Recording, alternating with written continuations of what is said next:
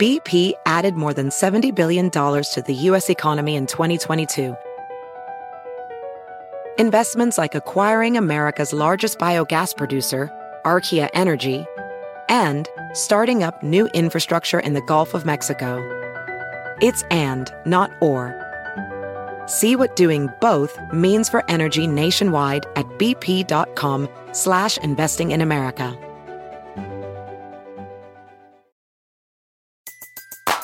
Everybody in your crew identifies as either Big Mac Burger, McNuggets, or McCrispy Sandwich. But you're the filet fish Sandwich all day. That crispy fish, that savory tartar sauce, that melty cheese, that pillowy bun. Yeah, you get it every time. And if you love the filet of fish, right now you can catch two of the classics you love for just $6. Limited time only. Price and participation may vary. Cannot be combined with any other offer. Single item at regular price. Ba da ba ba ba. Welcome, everybody, to ADP Chasing. We have NFL Combine results to discuss. Anthony Richardson continues to skyrocket up draft boards. And again, Skyy Moore, for some reason, is rising for the third week in a row. Welcome to ADP Chasing. Pat Fryer Helmo. this is why. This is why I'm. Anita Han- Hanjob. Fix your sight. Jamar. Alpha play chase. Are you kidding me? Kadarius Toney? You can't handle the heat. Pete, It looks like we're finally at this point. You're right.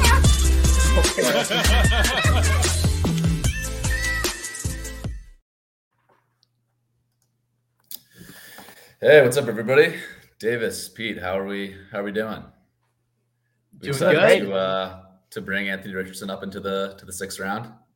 That's right. That's our that's our job here, right, Davis? literally why this show exists. This show every year we got to pick a rookie, and also you know there's this thing going on in the fantasy space right now where Anthony Richardson is so beloved that you can't really have your brand associated by him just being by being like, yeah, you know I like him at ADP. Like there's there's a a hyperbole contest in which everyone has to compete to be more breathless in in their praise of Anthony Richardson. And um, yeah, I mean, look, I ranked him. I did my dynasty rankings this last week. I I've got him pretty clearly as the 102 ahead of CJ Stroud and Bryce Young. Wow. That's obviously a slightly different conversation than ADP chasing for this. But I, I think I actually, you know, Yeah. Sam and I were just talking before the show. I actually feel better about Anthony Richardson in that context.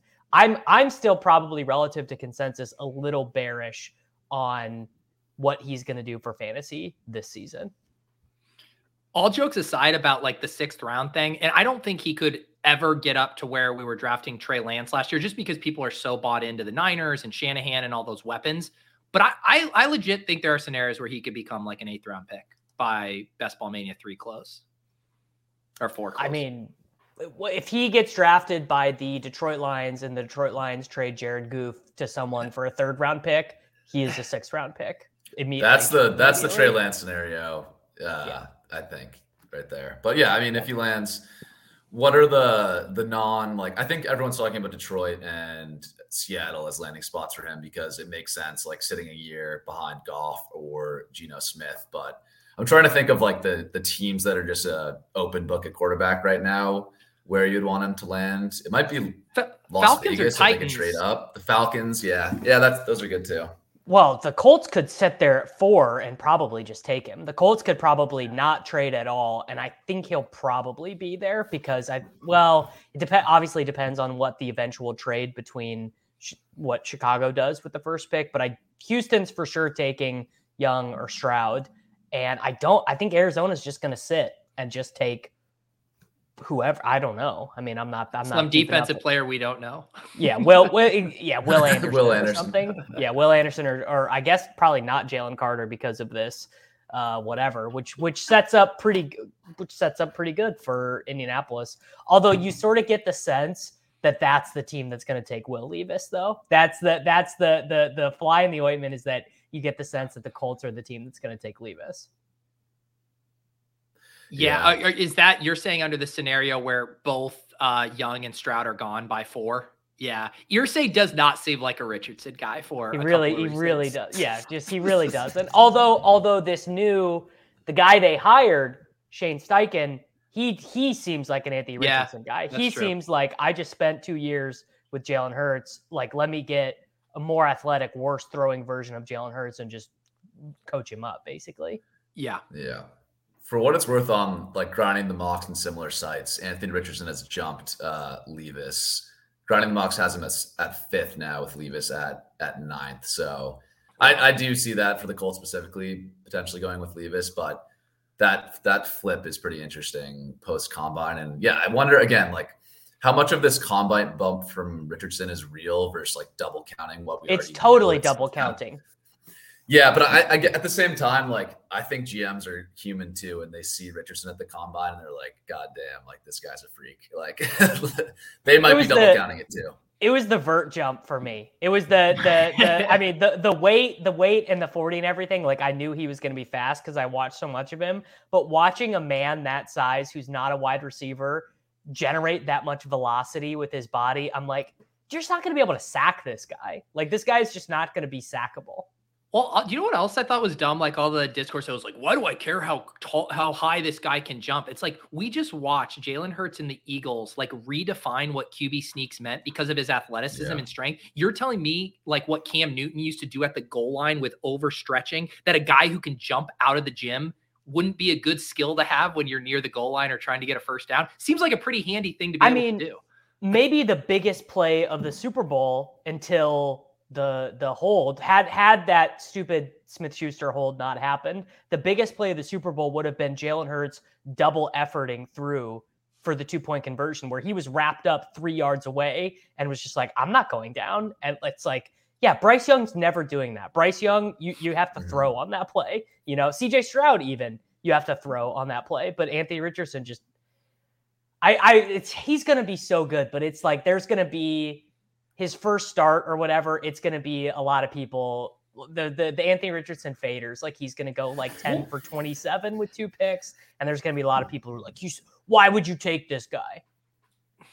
Well, think about I what I always remember. Remember Lamar's first year, right, where he took over what it was like the last two to three games of the season. Which for us best ball bros drafting these tournament teams, we would be stoked on that. They did not let him throw. He had a really high floor. He was putting up like 18 points a game. I don't think he ever crested even like 20 points. He had this like tight band where he was rushing a lot. He was giving you that floor, and it, that I do think that is the downside risk, right? Where it's like he's getting it all on the ground. It's not clicking for him to throw, and he's actually more of a high floor than a high ceiling guy that first year. Yeah, and and P, you're even underselling. I looked at Jackson's uh, rookie year. I was kind of digging into to comps Richardson. He averaged uh, 21 points per game and was the Okay, quarterback. If you look at points per game over that six games, I think it was a seven game stretch actually that he he started at the end of the year. He was at 21 points per game. So yeah, like you said, it was all rushing. Like the pass, the passing was kind of ugly, but that can get you to you know QB five, QB ten range in fantasy, even if you don't have the passing figured out yet. So um,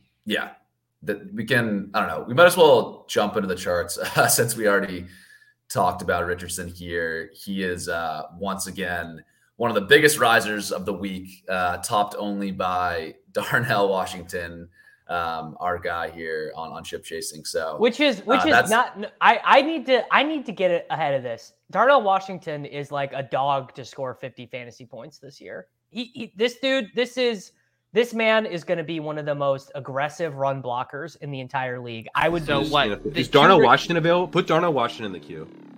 This guy, you guys are gonna like him. This dude is massive. Oh shit. This dude is fucking massive. I just had to make sure you were putting some respect on our name here. when- For I mean, we already have he's- a clip. Come on. He's he's great. I'm not I'm not saying I'm not saying like don't take him in dynasty. He's he's draw like he's going to be a first round pick, but like I think Dalton Kincaid and Michael Mayer might catch each of them might catch 400% more passes each than him. But isn't isn't that the most likely outcome for all of these rookies, right? That Sure, they're not contributors, sure. but in the event that they do get on the field and whether there's an injury or they carve out a role, they have the athleticism and the talent profile to smash. I mean, I guess uh, so. The kind of the way I think about rookie tight ends is I kind of like the guys more like, and this is, uh, I mean, I don't know, this could be cold takes exposed, but I kind of like the the Isaiah Likely guys. Where Likely was like a good athlete, but not like I, I think his RAS was like seven and a half or something. Like it was good, but Likely played at a smaller school in college, and he was their leading receiver. He just was so used to catching passes, and his like, uh, I think Likely had like an I think he led the Ravens in targets per route run. Like it was not when he was on the field, it was to run routes. What what you don't want with your rookie tight end is for him to become Eric Tomlinson. You know, that's that's not a good role. Hmm. But it's t- it's yeah, it's that, tight end, so fair. it's tight. If if in week 17, you know, he gets drafted by whoever, he's got a good role, uh, or he's, he's he's on the field. Like maybe you could compare it to something like would Noah Gray this last year where he was blocking only, but had Travis Kelce suffered an injury, like Noah Gray probably would have been a really good week 17 guy you'd want to have. Well, in the, the, the, most likely scenario is he's like Darnell Washington ends up being like the Donald Parham type, where we're forever chasing it because we could see the story and tell it, but it just like never pans out. And I think I've seen this take floating around, and I think I agree with it. Like, isn't the flyer to take Sam LaPorta? Isn't he the guy most likely to carve out a role by the end of the season where the teams are trusting him and he already has kind of the tools to immediately contribute. Well, same deal. He was he was a leading receiver at a. I mean, I was not a small school, but it's not like it's tight end you, bro. Yeah, it's not a college football playoff school. Um, you know, I guess I guess um, the other thing that's interesting at tight end is is I don't. You're not really being asked to pay a huge price on Kincaid right now. I mean, he's he's two rounds cheaper, but again, he would be a guy where I'm like, he uh, he he didn't do anything at the combine because he's banged up, I think. Um, mm-hmm. But he he was same deal, like like actually a more competitive school, and was he wasn't their leading receiver this year. He was last year. Yeah, and I think with these tight ends too, like somewhat so much of it, I think for me will come down to to landing spot, right? Like there's there's a ton of wide open tight end depth charts in the NFL right now. Like Dallas, if Schultz leaves, Cincinnati, Hurst is a free agent, uh, Gerald Everett's a free agent for the Chargers. Like, if one of those guys lands in in one of those spots, um, they're going to shoot up boards. But we also often see rookie. Is it finally Parham season? Are they finally? Are the Chargers just going to roll with Parham year year seven for Donald Parham? It's either that or giving Josh Palmer 10 targets a game, which sounds awful. so bad. Hate it. Um, all right, let's move. Let's move to Richardson. Last thing on Richardson. Yeah. So I think the popular comps for how his career could go are it's Lamar, it's Josh Allen, and it's Jalen Hurts. Those are those are kind of the the one and and Cam Newton actually. Mm-hmm. So and I said this to Sam before the show. I actually think the Allen comp makes a lot of sense because, which is kind of actually bad for fantasy for this year because Allen was not a good thrower at Wyoming. He really wasn't. You go back and look at it, like this guy was not winning games. They were, they were was not good at Wyoming, but he had all the tools. And you would think that because he's so big and he's such a good rusher, and that's what we associate with him now, that he would have been good for fantasy as a rookie, but he wasn't. He was awful. And I think that Richardson can work out long term. I think you know he could he can end up getting the mega deal by the end of his rookie contract and still just be kind of kind of like 15, 16, 17, 18 fantasy points per game as a yeah. rookie. I guess to, to push back slightly on that, like so um in the context of ADP this year, Richardson at 150 is still the quarterback 25. Big Josh difference. Allen is yeah, Josh Allen is rookie year he put up 17 points per game. That was good enough for quarterback 18. So so I'm with you there. Like if if his ADP rises to the Trey Lance range of like 90 to 100, then I start to like get that argument a little bit more. But I think at 150, like if he gets 17 points per game, that, that's a like a small win at that price. Now he definitely has more downside risk to, to not start games, but um, I think it's just like 150 seems high and he's risen a ton, but it's still like not that crazy for the overall the context quarterback makes these ADPs different than they would have been historically because the top end quarterbacks are going so high, which is even pushing up that vanilla tier of of you know pocket passers.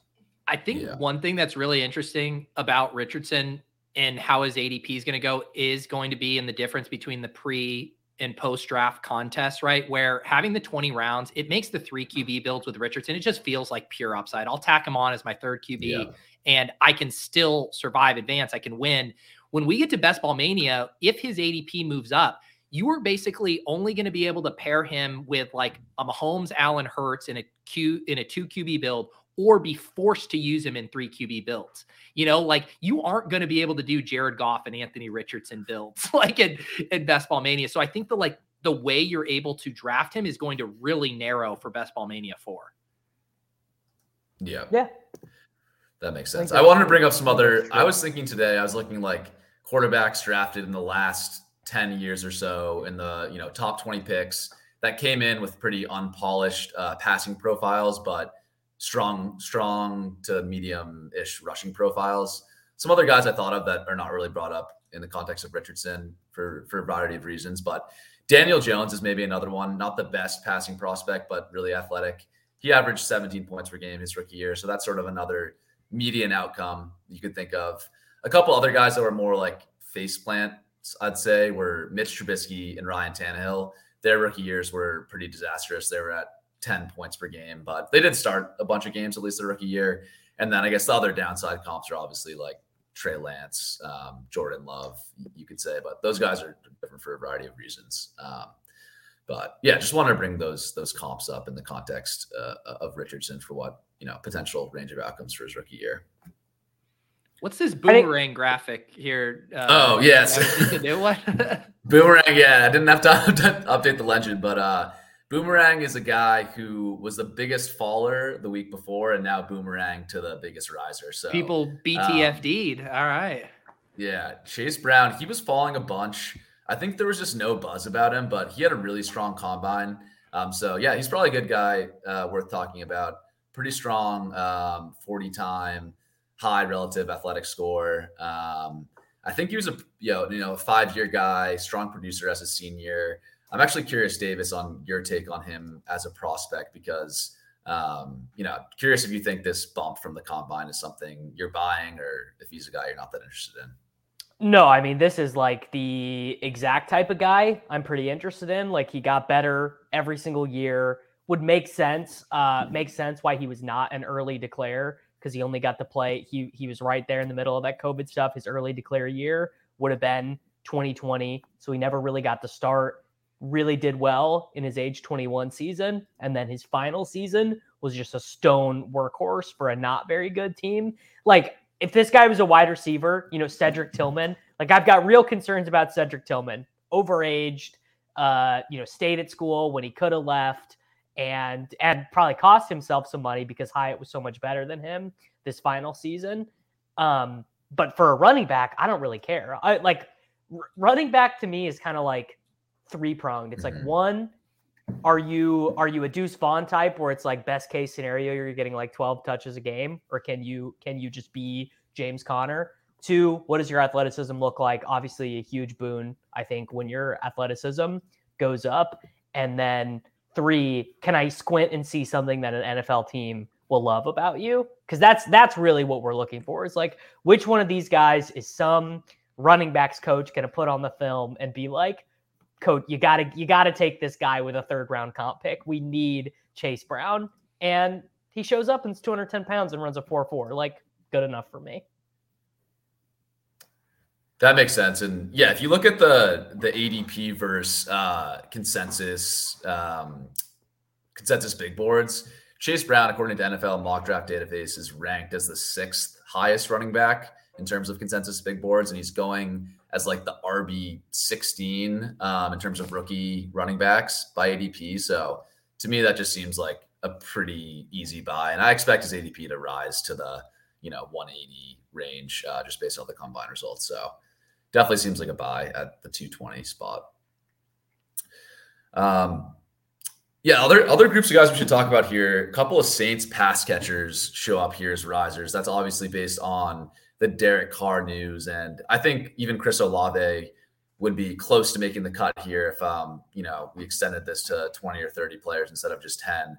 But again, both Rashid Shaheed, who's risen now for two weeks in a row, and Juwan Johnson are up here in terms of risers. Um, Pete, curious if you've been mixing in Saints stacks since the Carr news, and what your overall uh, take is on on the Saints prices here.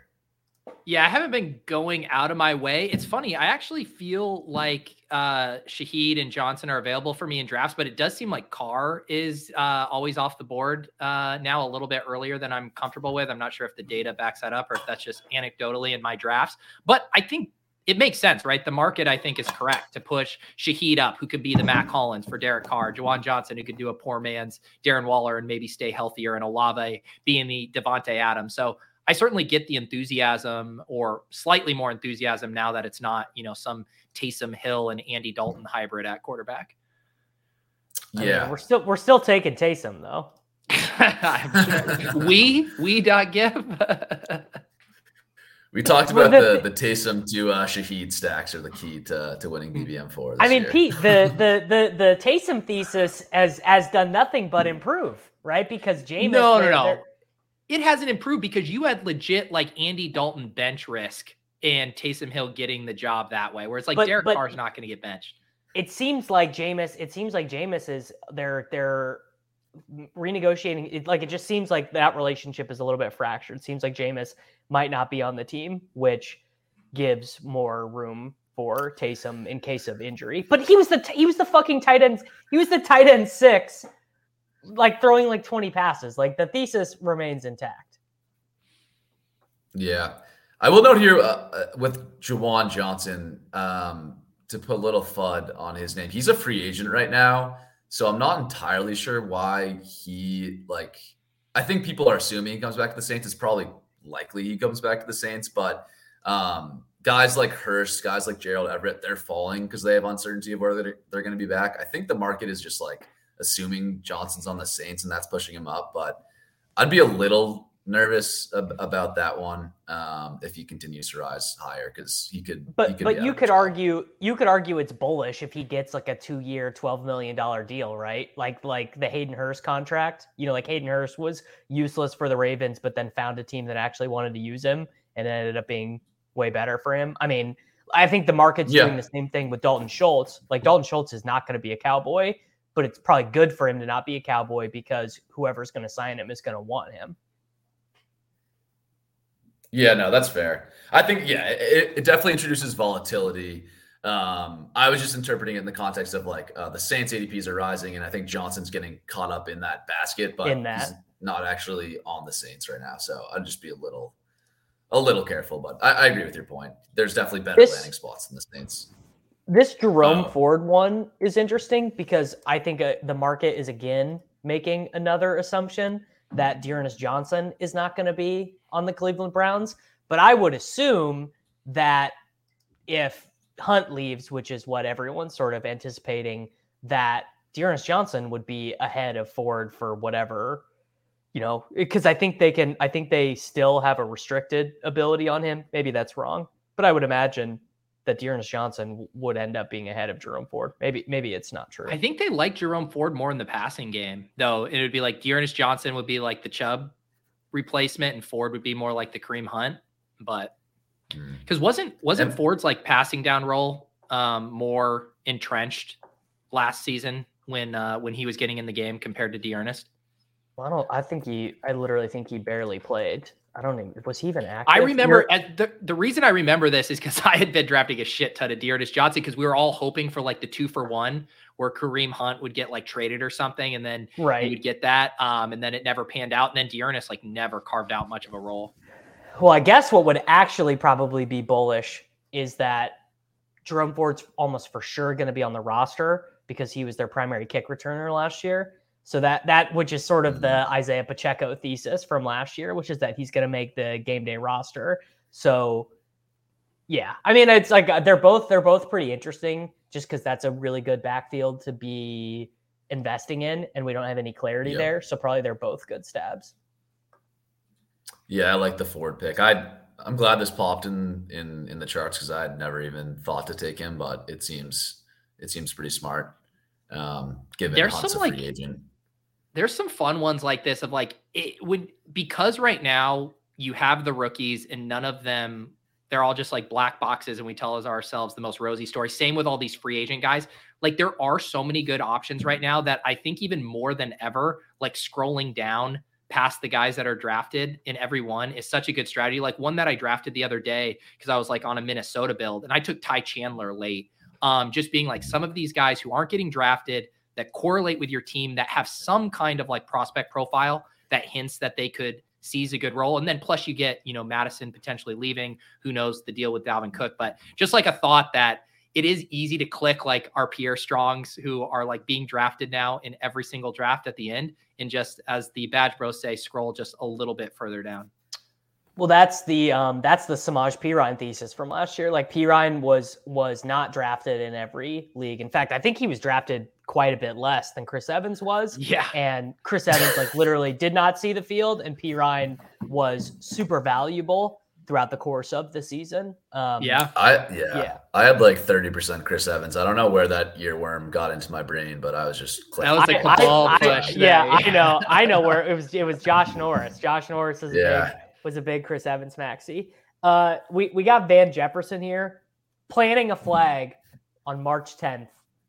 Tutu Atwell scores more fantasy points than I Van was just gonna say, isn't Tutu better than Van Jeff? Yes, yes, he is. I I think I think uh, again, I'm not drafting a ton right now. Uh, Mental health, like it's good. It's good to be doing this and keeping track of stuff and knowing what ADPs are. But I just know I get so burnt out by August, and if I was just doing five drafts a day right now, I would have nothing left to try and get to, uh, you know, 0.5 of a Crane in 2023. But Tutu Atwell right now, I'm I'm flag planning. Like I will have a ton. If assuming he remains outside of the top 150 picks, I'm gonna be like he's gonna be my Tyquan Thornton. He's gonna be my, my equivalent of of Pete's Tyquan Thornton. Hmm. And but the, what you I- really yeah. want is Pat's equivalent of Tyquan Thornton, so you win the two million dollars with him, not just have your Yes. Sklansky bucks. well, I mean, you know, Sklansky's Sklansky still spend at some institutions.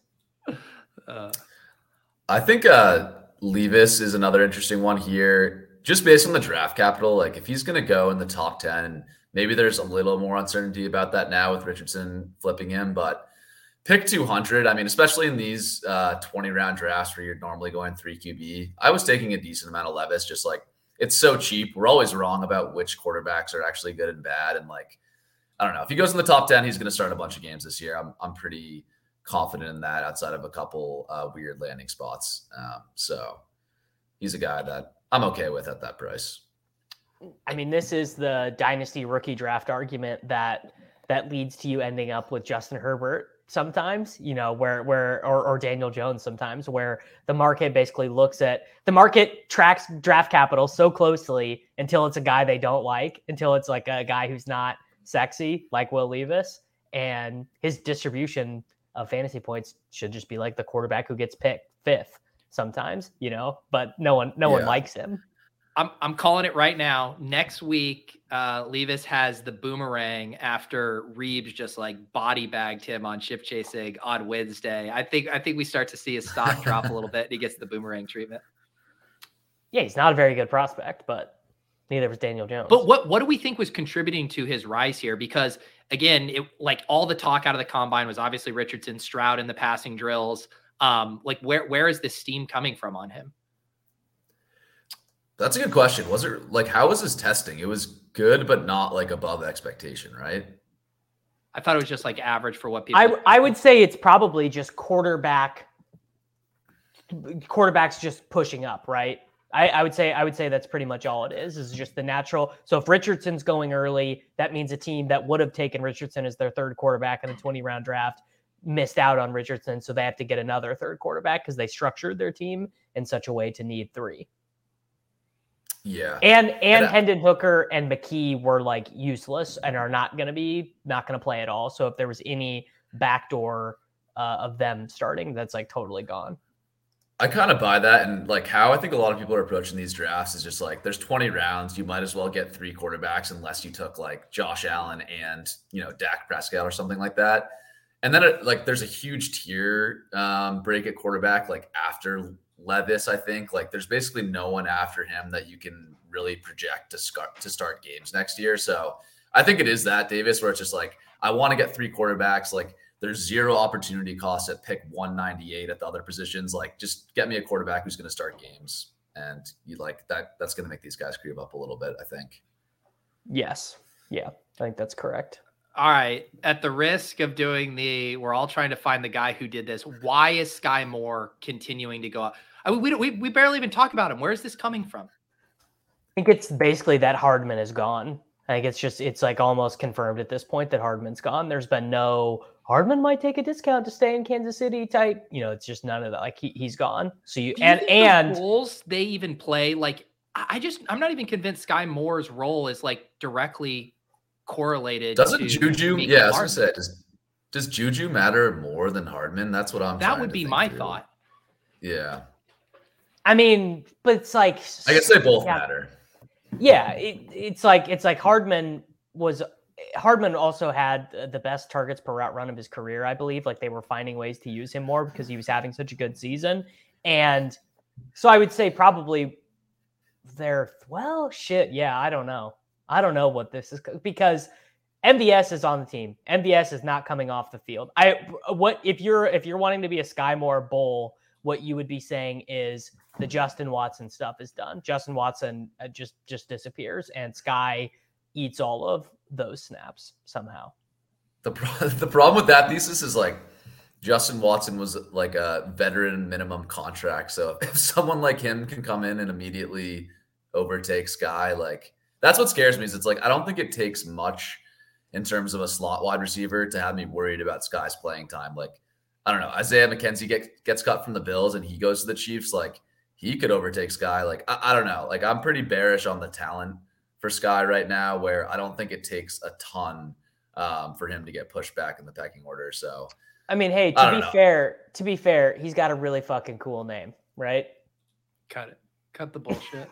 I, I, I do think that like the, the bowl case is Juju's not back. Then then we're gonna see Skyy Moore be at a top 100 pick again. Oh my god, I can't do that. It feels if to me, to me, honestly, after watching Mahomes have the best season of his career and win MVP and win a Super Bowl while getting absolutely nothing out of Smith Schuster in the second half of the season, absolutely nothing out of MVS, absolutely nothing out of Skyy. uh, It's it's like I think the thesis was always like, yeah, you know, if you're in a Mahomes offense, like you're just going to be valuable for fantasy. But I, I literally, it's like it's Toney and it's Kelce and whoever they decide to be the passing down back. Like those are the guys who I think are going to provide the excess value. I like that. I just don't think there are any like, even if Smith Schuster does get Yeah. retained, I, I don't think he seems like he's going to do. He'll just be pretty useless again, probably. I like that. And you know, speaking of of Chiefs passing down backs, I think this is an interesting one to talk about now. We're now looking at the largest ADP fallers. A lot of similar names on here that we've seen before: the the dusty tight ends, Ertz, Hayden Hurst, um, Brock Purdy injury news. Although he, he did finally get surgery today, but it continues to kind of look bearish. Uh, McKinnon is the one I want to talk about. He's fallen, I think, for three weeks in a row.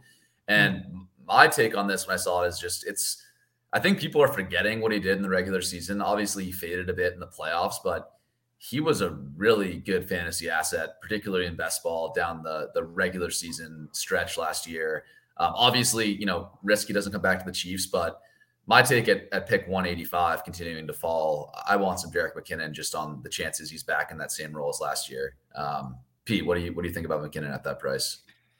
Yeah, I'm, I'm with you. I had I had been one of the guys who had been passing on him, but as he continues to drop, I, I do think I haven't been taking a lot of Mahomes just because I haven't been taking a lot of early QB. But I do. I don't know if I said this on another show, but I think I would be feel much more comfortable tacking McKinnon on two Mahomes stacks, just knowing it's so directly correlated with him having that role and the Chiefs' offense rolling that I don't necessarily love him quite as much as like a one-off, but yeah, as his price drops, I mean, there's there's not that much risk with it.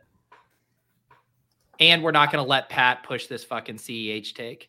Well, isn't it? Yeah. not it? I mean, to me, it's a little bit concerning that he was not really used in their playoff games. That that is that that feels that feels not great. That that's actually sort of similar to what happened with Damien Williams. If we want to put our brains there, that that Damien Williams took on this outsized role in his first playoffs, and McKinnon 11 carries against the Jaguars, four carries against the Bengals, four carries against the Eagles and and did get uh, seven targets in the playoffs, but was out targeted in the playoffs by Pacheco.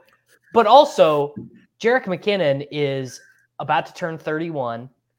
And I just, I mean, you know, the team let Darrel Williams go. Darrel Williams was was so useful for them, um, good pass blocker, all that stuff. But when I, I just, I don't, it just feels like he's probably not. That's my thing. Is like he doesn't have to be the starter going into the year. He doesn't even have to be like the mm-hmm. second guy going into the year for this pick to be worth it, right? That's what I'm, what I I'm agree. thinking with McKinnon is like he's a guy they trust. I doubt they're going to make a big splashy like free agent running back signing. Like they don't need to. That their cap situation, it's probably better spent on wide receiver or defense or O line. Like if McKinnon McKinnon's not going to cost them much, I, think he's more likely to be back than not. But um, yeah. And when you look, when you look where he's going, he's going around like super fringe rookie picks like Tank Bigsby and Zach Evans and Kendre Miller. He's going uh, like handcuff running backs um, or free agent running backs like Jaylen Warren, Rashaad Penny. Like there just isn't a huge opportunity cost where he's going. What if Deuce Vaughn is the seventh round draft pick for the Kansas City Chiefs? What if we can we can we we willed we willed uh Skyy Moore to the Kansas City Chiefs? Can we use our powers for good and will Deuce Vaughn to be the passing down back for Kansas City. Was, that would he's be, the guy who like tested in smaller than than you, right, Davis? Or he's literally the smallest player in the history of the NFL Combine. yeah, pretty pretty nuts. But I just I just I don't know. He he's he's uh, he's a, he's like uh, what, what was Doug Doug Martin, the muscle hamster dude. He just is oh, yeah. he's he's small, but he's absolutely rocked up. Um, what if Robert Woods signs with the Kansas City Chiefs though? That is that is something I don't even want to I don't even want to put that out there, but it does feel like he could be like the Demarcus Robinson or whatever. Woods is the one I did want to bring that up because it's it's obviously disgusting. But at pick two twenty six, like okay, he he looked dust last year, but he was coming off an ACL tear. Like we have seen guys take two years to come back from that. Now, like, is he coming back to being the old Robert Woods? Like, definitely not. But he feels a little bit like the the Julio closing line value pick for last year, where you're gonna you're gonna get CLV on this pick. It might not pay off, but those those April victory laps on Robert Woods are gonna get a lot of engagement. So so draft him now. well, you you probably have multiple outs with Robert Woods because he's definitely signing for a good team. But he's not Robert Woods is not continuing his career to go catch passes from Jarrett Stidham in Las Vegas. You know, it's like his market is probably Bills, Chiefs, Eagles, uh, Cowboys, maybe you know some some team that has reasonable postseason aspirations. Yeah. It does this... a return, a return to the Buffalo Bills for Robert Woods, and then like doing what they've done with Jamison Crowder and Cole Beasley. That almost seems too perfect. Yeah, that yeah. Uh, Adam Thielen in Kansas City, we we don't want him. That that's yeah. so so. This this comment is your your heart's in the right place. But I actually think anyone Kansas City brings in, I think they kind of learn their lesson with Juju. Actually, I think anyone they bring in, they're going to be like, "Can you still run a four-four? If not, it's just you don't fit." And what we're doing, we we got we got two really good slow guys in Noah Gray and Travis Kelce, who basically cannot move up the field with a quickness, and uh, everyone else has got to be able to book it. Where is Thielen going now? I know he's not on this chart, but okay, he's going to pick 173. Mm-hmm. Um, I don't know. I don't. I guess I don't know. I, am not going to force a take on that one. That that seems. I'll fine, I'll force it. I'll force a take. I'll I'll force a take. Adam Thielen going to be a really good advance rate player. Probably turns in 60 catches, 800 yards, five touchdowns. Right. He he does the Jamison Crowder. You're just you're absolutely drawing dead to be needing Adam Thielen in week 17. That's my that's my take. Adam Thielen is is like reverse what you want you have to hit like a four leg parlay. It's like he goes to the perfect landing spot. There's an injury in front of him. He like taps into the fountain of youth and he has like a two touchdown game in week 16. Like that's like what, what yep. you have to do with Thielen. God, yeah, that's gonna get clipped like, when he's like fucking league winner next year. God he probably needs to to switch the slot now too, right? Like I don't think he can win on the outside anymore. So he's got to evolve to the the Fitzgerald uh, role somewhere. Um, mm, yeah, I mean, if Adam Thielen was tight end eligible, sign me up. I would be all over this dude if he was tight end eligible. Yeah, I mean, if Taysom's tight end eligible, I don't see why not.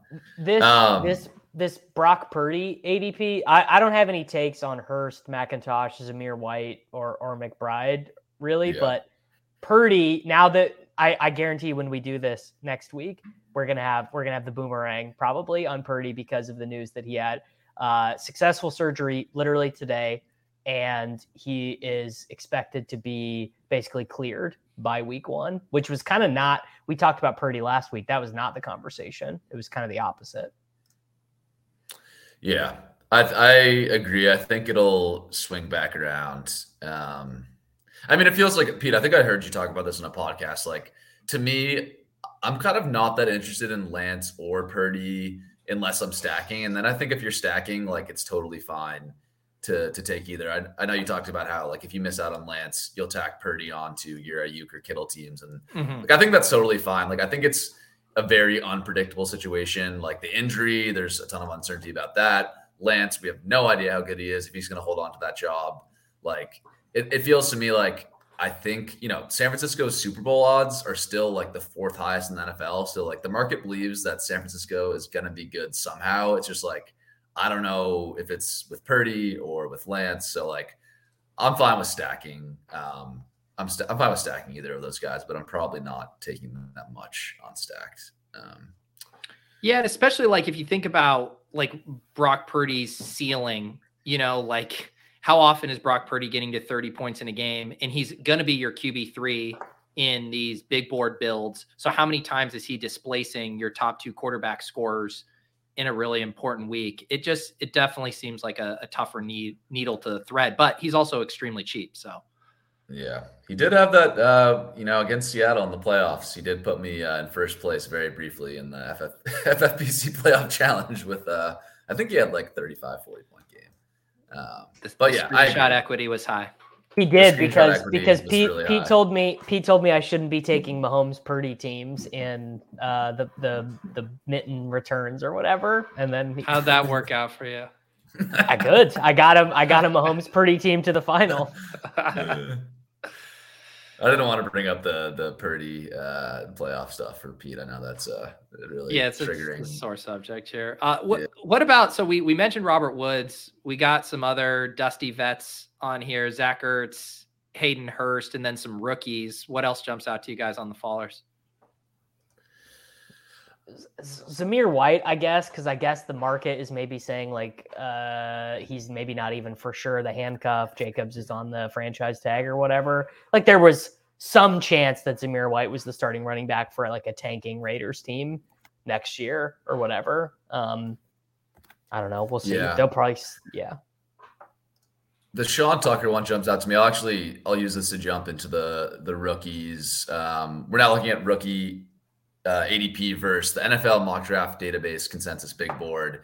Sean Tucker was one that was popping for a while. It's just like his ADP on underdog made no sense when you compared it to like how consensus big boards ranking these guys. Like he's at pick 140, but he's only viewed as like the RB 12 to 15 in this class, like behind guys like Chase Brown, Kenny McIntosh, Zach Evans that are going much later in underdog drafts. So I never was taking him up there. I guess I'm not like huge into the dynasty community to know exactly why he had so much buzz on on underdog initially, but I think it was just a bad ADP that's that's going to correct over the next couple weeks. Like I think he'll continue to fall.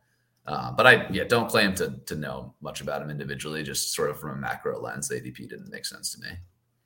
Yeah, I mean he's probably going to be a day three pick, so that I, I think you're probably right it feels good to see Achane where he's going because he's a guy I just continue to select over and over. I've been surprised after his combine that people aren't chasing him up more. I thought for sure I would have been priced out of him, and he just like falls in most of my drafts. Well, people thought he was going to run like a four-two-five, so his his combine was actually viewed as like slightly disappointing. Oh, interesting. Yeah, I mean, at, which is crazy too because when you're thinking about like the functional use of like speed at those levels like i mean what's your what was wasn't he 4-3 like yeah I mean, four, yeah. four three four i think. It's like yeah.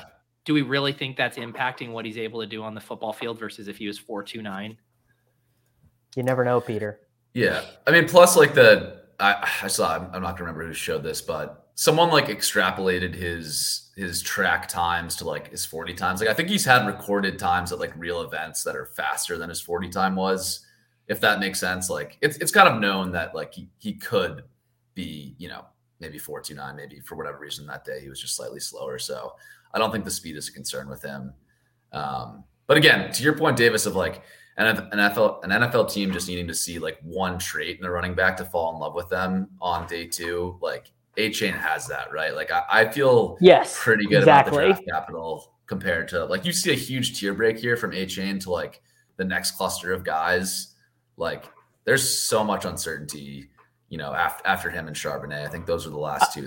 All the people about. taking Charbonnet are so gonna have turned on him by like week seven. They're gonna be like this this Brian Robinson ass plotting guy. They're gonna be just everyone's like, oh, draft capital his highlights look cool because the UCLA uniforms are so eye pleasing.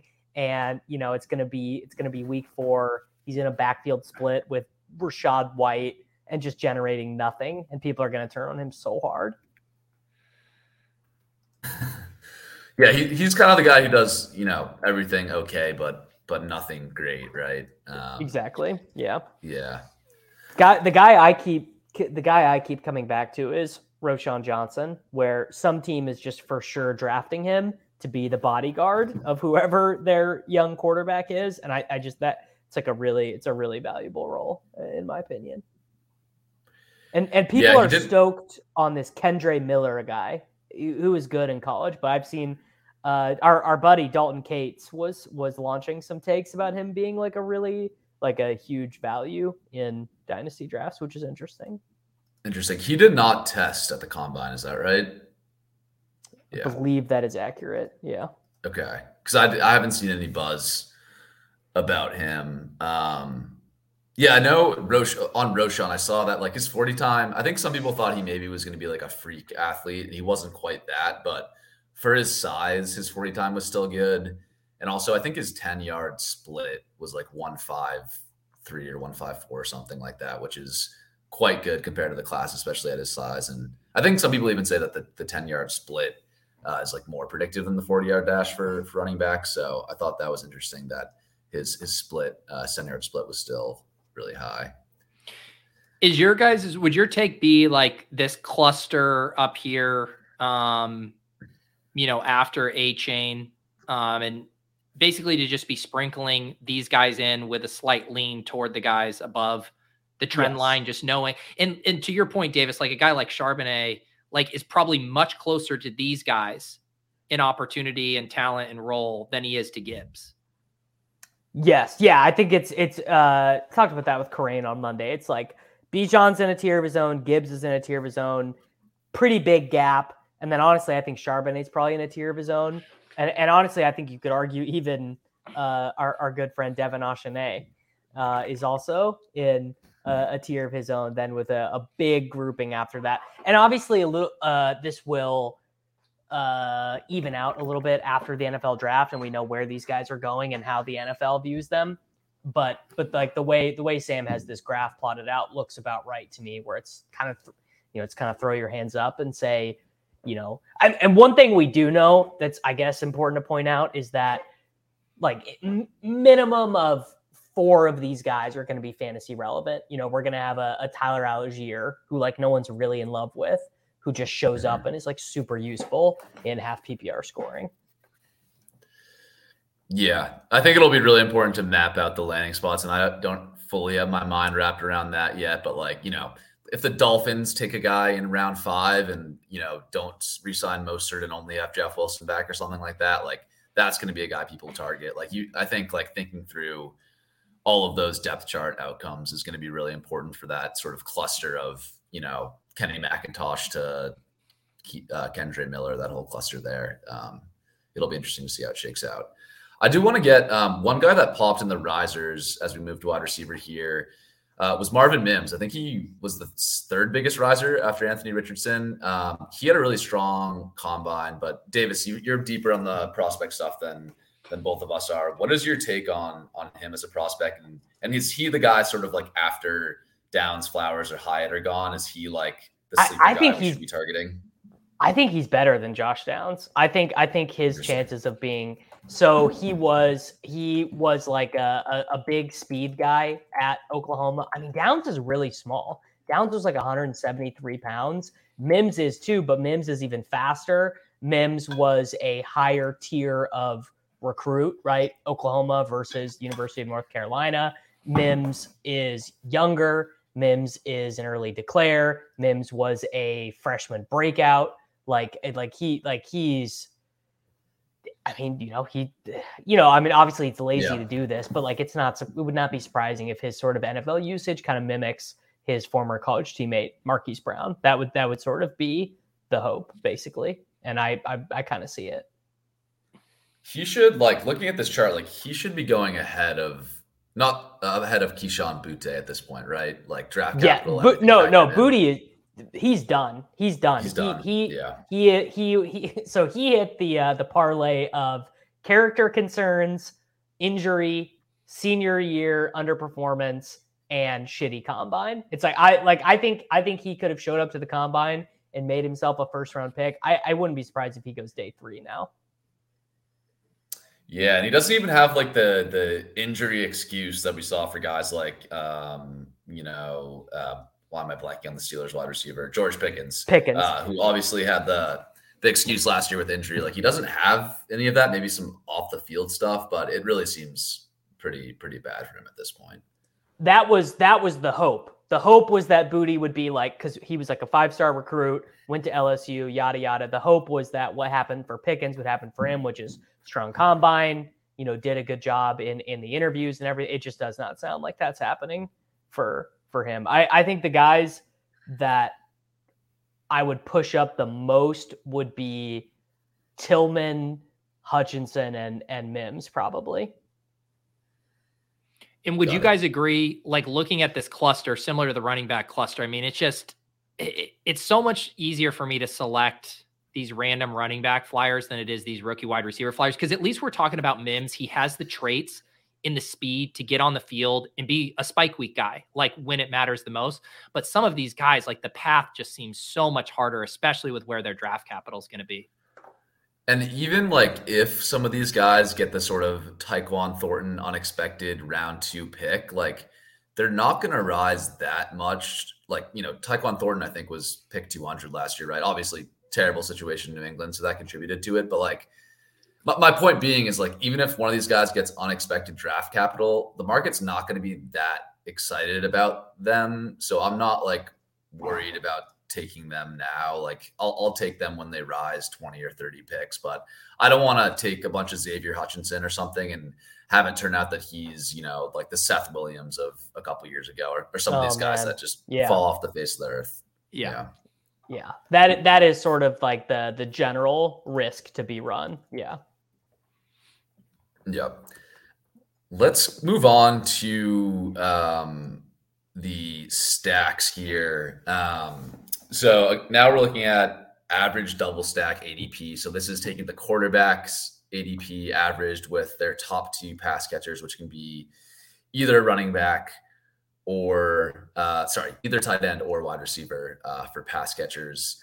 I also added in here um, the odds to win the Super Bowl in this chart as just like a rough proxy of how good do we think the offense is going to be. You know, obviously that's not a one to one correlation, but generally you see teams with high odds of winning the Super Bowl on the left of the chart, teams with uh, low odds on the far right hand side of the chart.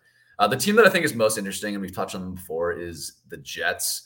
Um, if you look at the double stack ADP, they're like one of the six or seven cheapest teams. Now that doesn't factor in Rodgers. Um, if Rodgers were to be factored into that, that'd be a little bit more expensive, but still pretty cheap. Um, with this news that the Rodgers deal is sort of coming together a little bit in New York, um, do you think they should be uh, a lot higher? And I guess I'll throw that to you, Pete. Um, have you been doing some Rodgers uh, Jet stuff? in these drafts? Um, I, I, did a little bit. I'm not like going out of my way um to do it necessarily. Uh, also, we should mention that our the preeminent uh, owner source around these places, Crack Rock, has even kind of walked back. You know, he said it's it's happening, it's a done deal. Rodgers to the Jets, and then he goes, "There's a fly in the ointment." and that is Davante Adams' relationship with Aaron Rodgers, and now the Raiders making a push here. So, which is what we all thought all along, right? The conventional wisdom was Adams was going to be a pretty pretty big draw for Rodgers. So, I don't know. I think it's one of those things that I know it's like a cop out to say as a tiebreaker. Like if you're deciding between two quarterbacks, you have Garrett Wilson, like Aaron Rodgers in that range, obviously makes sense. But mm. I think it's a little silly to be like going out of your way to try to guess these free agent stacks. Yeah, yeah. I mean that that that seems about right, especially because like you know there's there's sort of this weird element of like there's going to be I, I feel like if somehow uh, Best Ball Mania 4 was open now and we were drafting these teams now versus what would be drafting in six months, then I'd be like, yeah, it's so much more likely that I have like this really unique Aaron Rodgers, Garrett Wilson, uh, you know, CJ Uzomah, whatever, you know, Tyler Johnson stack. Um, but because but because it's going to be in such a compressed time form and because the total number of teams are lower, I think the uniqueness matters a little bit less too. So again, I'm not saying I'm not saying not to do it, but it's it wouldn't be yeah. something I'd be like every time I take Garrett Wilson, I'm putting the star on Aaron Rodgers. The thing that's tough too is like it feels to me that Garrett Wilson's price is already like baking in Rodgers being there. Like he's right. way up there um, in the end of the second round. And I know there's people who are super bullish on him. He had he had an amazing rookie year, but to me, like it's tough to see him going that much higher, um, even when Rodgers. Uh, even if Rodgers does go there, so yeah. What are we going to be take Garrett Wilson in the first round? You know, like probably not around here, no. maybe, but in most yeah. sane drafts, no. yeah, exactly. Um, and again, and also like, no, go ahead, Pete. I was just going to say, if if Rodgers doesn't go to the Jets, who do you guys think is the most likely quarterback to be their Week One starter? Zach Wilson. That's the thing with the Wilson ADP. Like, I, I don't want to be the anti-Wilson guy, but it's not it's not accurately capturing the downside risk of Wilson being back and starting, or just like you know your Jacoby Brissett, like you know Jarrett Stidham, what whatever like the you know run of the mill free agent quarterback signing is if Rodgers doesn't go there. I don't think it's factoring the downside enough um, at the end of the second round. So I'm a little hesitant on taking him just because of that. Like I think I'll still get him at the same price even if Rodgers goes there, but I think he does fall like maybe a full round, at least a half a round if if it's a bad situation there. If we know Zach Wilson is still on the roster and they don't have a veteran solution, which I like I I don't know. Feel it would feel crazy for them to do that given how good they were uh like at every other position the quarterback last year. But there's got to be some chance that that's what they do. And and removing that chance entirely makes Garrett Wilson a different pick. Yeah. Yeah, I agree. Um other teams that that stand out here, I think uh the Giants are super cheap. Um I think you know, they're likely to add a, a, free agent wide receiver or maybe someone in the draft. So I think it's a little bit tough to like project Hodgins and Slayton and Bellinger as like the top pass catchers now because I think a lot will change in their passing room. But uh, if those are the top guys, I think that like you know you can always backdoor a Daniel Jones Giant stack that I think has pretty solid weekly upside given Jones's rushing and you know you can always connect on a deep ball to Slayton or random touchdown to Bellinger. So I like that one if you're sort of feeling boxed out of stacks uh, later in drafts. Anything else standing out to you guys here as uh, teams that are either too cheap or too expensive um, for these double stacks? I mean, the Giants one does stand out to me. I've been surprised with now that we have so much clarity. They're getting the band back together with Daniel Jones and Barkley. Like the fact that Slayton and Hodgins and Richie James are all so cheap and we're all really good at different points in the playoffs and down the stretch last year. I, I, I am a little confused about that ADP. Uh, I mean Dallas, I guess so. Like theoretically, Dallas looks a little bit low, but yeah, then you realize that it's Mike McCarthy and Brian Schottenheimer in charge. So it's like, sure, yeah, Dak and CeeDee and and Gallup and these guys had crazy, you know, like like thermonuclear ceilings in given weeks but it's just like I don't know how much are they going to be able to access that, and are they going to draft another running back and, and cut Zeke? What are they going to do for third wide receiver? Are they going to play Jalen Tolbert or is are they going to sign Odell Beckham? Like, what are they going to do? So at, at first blush, it looked a little bit low, but after actually saying all that out loud, I'm like, yeah, no, I, I, I think I get it. I think it makes, I think it's, it's about right. Yeah. It's tough too to project who that that second guy is going to be. Um, anyways, Pete, I know you have a heart out at two. I think uh, Davis and I will stay on for a bit longer to talk uh, a few a few more points here on the market movement. But before you leave, do you have uh, your favorite value right now by ADP that you want to want to tout? Um, well, week? we, we we have mentioned him on the show, but I, I feel like I'm selecting Marvin Mims in basically every draft I'm doing right now, and he does just feel like a guy who's going to continue to jump up. Like I wouldn't be surprised to see him. You know, you think back to like last year where Alec Pierce ended up as just like a 13th, 14th round pick in almost every draft. I feel like Mims is like almost certainly headed there, if not maybe a smidge higher. I like that I, one. I yeah. Got, I got no issue with that. I think he's um, going to be, I think he'll even before the draft rise 30 spots or so. So we'll see. Um, uh, well, thank you guys for having me. Great work with the show. Thank you guys, everyone, for hanging out. I'm going to dip, but these two will hold down the fort. See you, Peter. Later, Peter. Anything else here you wanted to to touch on uh, from a team perspective? I, I guess the, the, only other one for me, uh, besides from teams we already talked about, I think the Rams uh, we talked about before. That's a good one, but maybe maybe a new one that I'll throw out here is is Denver. Um, I'm not super confident in it, but I think you know quarterbacks do have just bad seasons and Russell Wilson's version of a bad season was much worse than what we've seen from, you know, Aaron Rodgers down years in Green Bay or Tom Brady's down years on the Patriots. Um, but I, I, think the market does tend to overreact to these outlier down years uh, for guys sometimes. And it's certainly, you know, I'm not going to be building my teams with 25% Russell Wilson stacks, but I think Denver is is pretty fairly priced. Um, and you can do like a mega stack of them in a pretty affordable way and just bet on um, Russell Wilson sort of returning to form with uh, a coach that's not Nathaniel Hackett.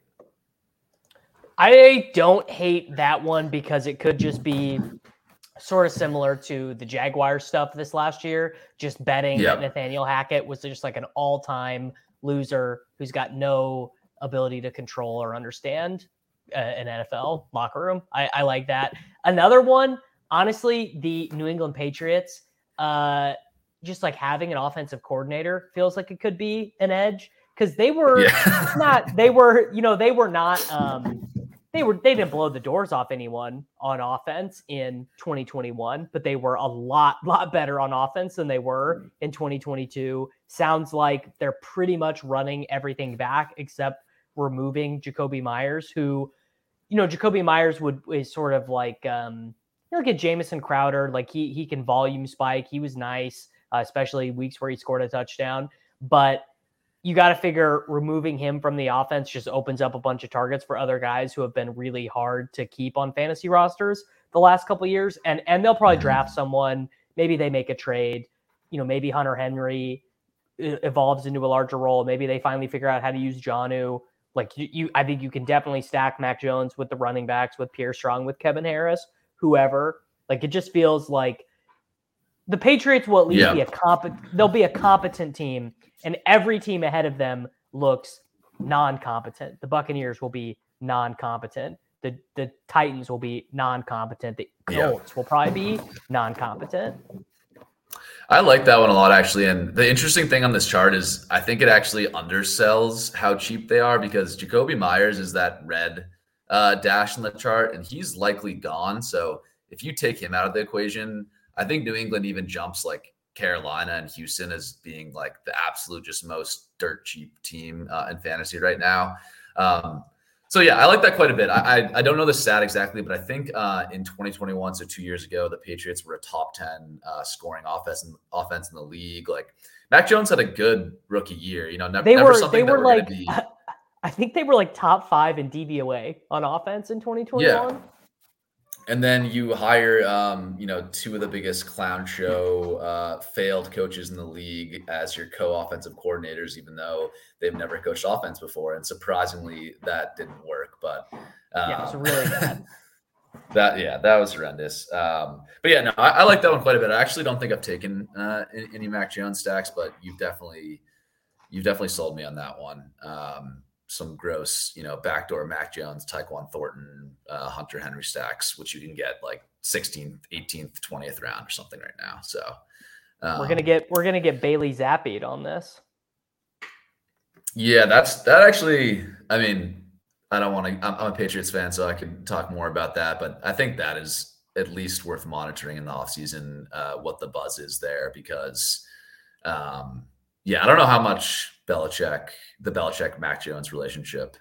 Um, I don't know how strong that is right now. So I'm monitoring that, but I'm I'm not I'm not going to draft any Zappe uh, right now. I think let's think let's move on. Fair. Yeah, um, let's talk about uh, the positional ADP stuff. I did want to hit on this on the show. Um, actually, I, I, would recommend everyone check out this article that Hayden wrote um, a couple weeks ago uh, where he looked at the positional ADP this year uh, versus versus last year, and basically highlighted that running backs um, are going much cheaper. Both quarterbacks and wide receivers are more expensive. So I sort of took my own stab at visualizing this here. Uh, sort of what you want to look, want to look at is the the black bar uh, represents the current average ADP of the positional group. So for quarterbacks, for example, they're going on average at like pick 50, quarterbacks one through 12. Um, in 2022, so last year when we were drafting best ball mania teams in August and September, the average quarter uh, quarterback one was going at pick like 70 by ADP. So they've risen on average almost by like 20 spots by ADP uh, quarterback ones and that's sort of been offset by running backs falling uh, by a similar amount. Running running backs one and running back two, so running backs ranked one through twenty four, um, have dropped by about twenty spots from last year. So yeah, I, I, just thought like I I'm still thinking through how actionable this is, and like the quarterback stuff has talked has been talked a lot about so far, but like I don't know. Part of me is wondering if just like our running backs just universally like mispriced right now, and I should be like like okay with taking guys in the dead zone because guys that are going in the dead zone now actually like in past years would be going in the second round and, and those types of players have good hit rates. Like i don't know. I think there's there's a lot of things to like to think about here and what the implications are for fantasy but yeah curious what your thoughts are of just running backs being much cheaper and both quarterbacks and wide receivers being being more expensive on underdog underdog right now. I mean yeah you just hit it, which is that for you know, for every uh, for every action there needs to be an equal and opposite reaction. And not only are quarterbacks being pushed up, but wide receivers are being pushed up as well. Um, you know, Jaylen Waddle, second round pick. Tee Higgins, second round pick. Devonta Smith, Chris Olave, De- like these guys are DeAndre Hopkins being picked very high for a guy who's like 32, very yeah. uncertain what team he's going to be playing for. Uh, Amari Cooper, I think a great example of a guy being drafted like very high given the context of the offense that he plays in. Christian Watson. Christian Watson, I mean, yeah, sure, ran ran like God with touchdowns. I think he's obviously very good, right? I'm I'm yeah. not meaning, and I'm not even saying I don't get it, but the idea that, for example, Christian Watson would be, um, you know, on average going ahead of D'Andre Swift or Dalvin Cook or his teammate Aaron Jones or Dameon Pierce. This this yeah. is an ADP that does not make any sense. Dameon Pierce was a stone workhorse, young, crazy athletic. The offense is going to be um, so much better this year, right? I mean, like the the Davis Mills, Jeff Driskel nonsense. Like at the very least, you were going to have a competent, high upside quarterback in that room.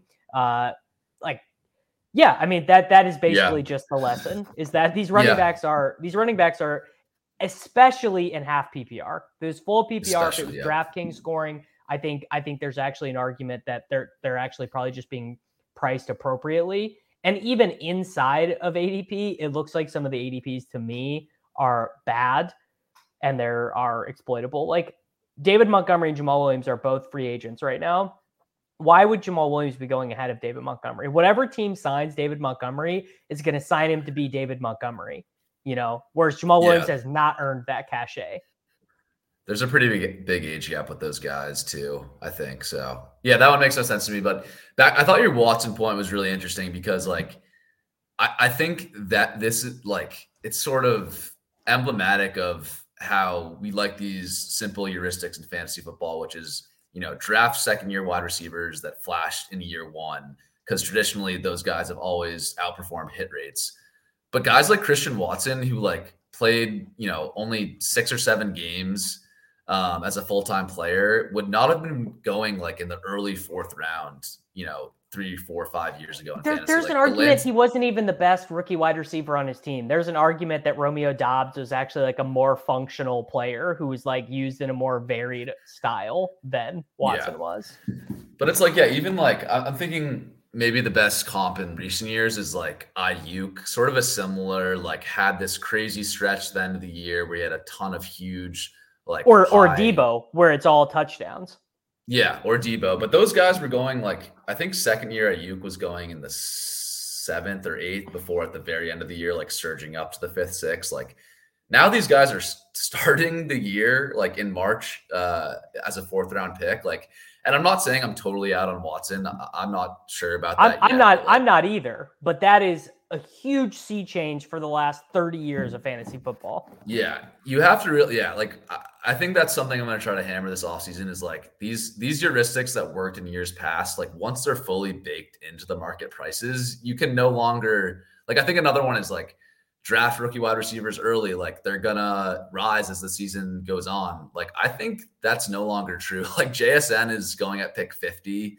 Like I'm not I don't think he's gonna rise unless he gets picked by like the Bills or Chiefs, right? Like I don't know. These heuristics I think we have to be very careful about in this new landscape where everyone loves wide receivers and hates running backs. Like it's no longer the, the same game um, that we're playing, especially when a lot of these like studies that we rely on are, are PPR, and this game on underdog is half PPR. So um, it, it's really interesting. Like uh, you have to adjust the market at some point. Like I'm not just only hammering running backs in rounds three through six as a result of this data. Like you still need to take wide receivers, obviously, but uh, you got to be careful with with some of this uh, stuff when the landscape uh, changes this dramatically. I think.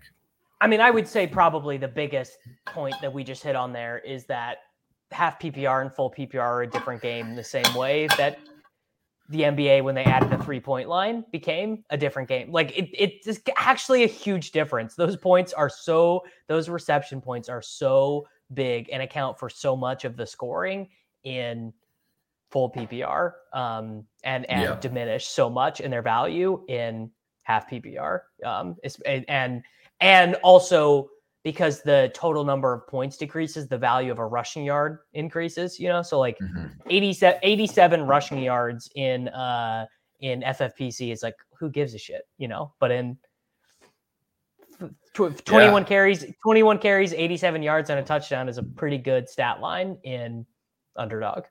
That's the that's the Miles Sanders right there, right? He's, the, uh... the, the, the, Miles Sanders, the Miles Sanders, the the Allgeier, the yeah, yeah. That's the, Pierce, that's yeah. the thesis.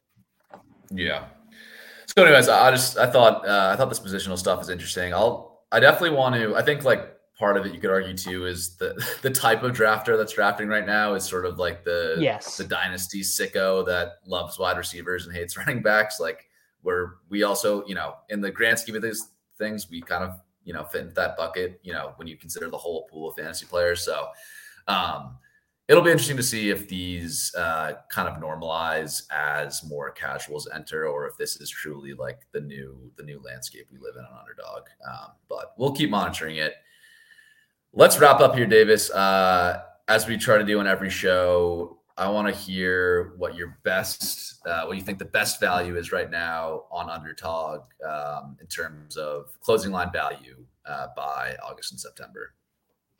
Tutu Atwell, Tutu Atwell, Tutu Atwell as as undrafted. I mean, he finally, yeah, he finally played last year and didn't die. That would like that. It's got to be a huge upset that Tutu was finally like pretty much. Let's see how many. What was his most snaps in a game? Um, I'm going to guess he played at least one game of 70% snaps.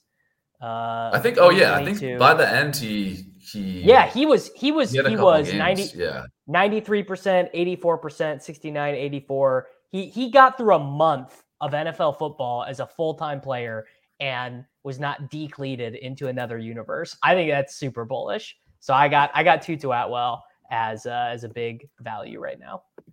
I like that, and you know, Allen Robinson's I think completely gone. Um, you know, Van Jefferson. I think Jefferson's also a fine pick if you want to take him. Sure, he's he's really cheap as well.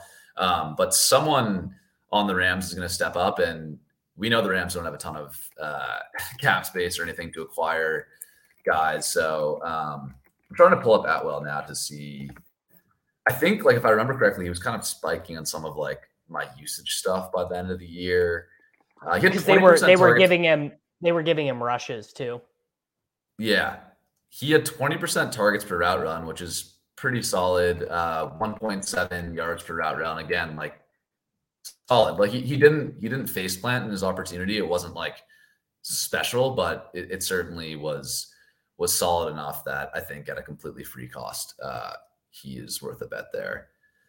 Um, for me, uh, I think I'm going to go with something we talked about earlier. Um, Will Levis, and it, it's you know I'm not going to remake the Justin Herbert, Zach Wilson, you know Daniel Jones argument that that I've heard you and Pat talk about a bunch, but it's just when the quarterback with the high draft draft capital that everyone you know agrees that they suck. Well, maybe they don't, and especially if they're completely free.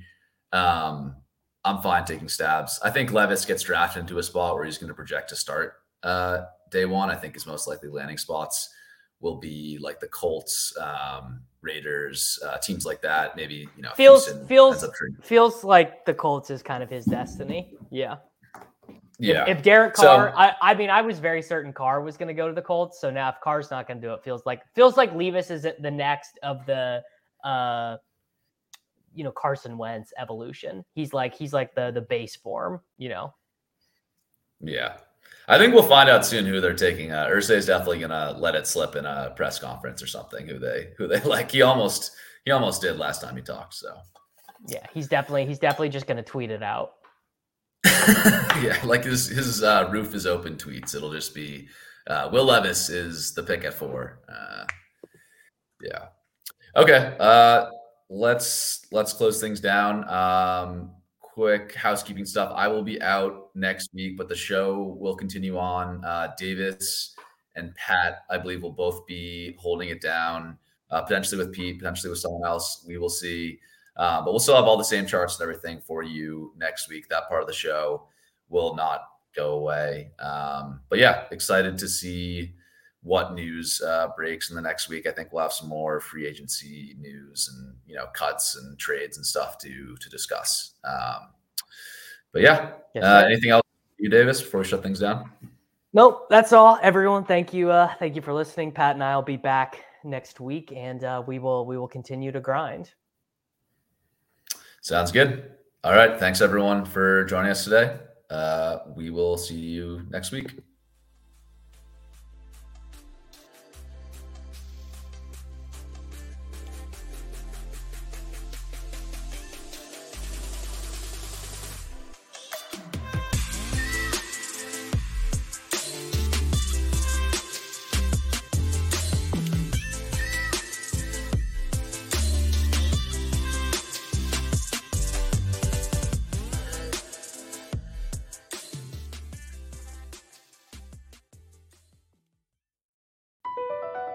BP added more than $70 billion to the U.S. economy in 2022. Investments like acquiring America's largest biogas producer, Archaea Energy, and starting up new infrastructure in the Gulf of Mexico. It's and, not or. See what doing both means for energy nationwide at bp.com slash investing in America.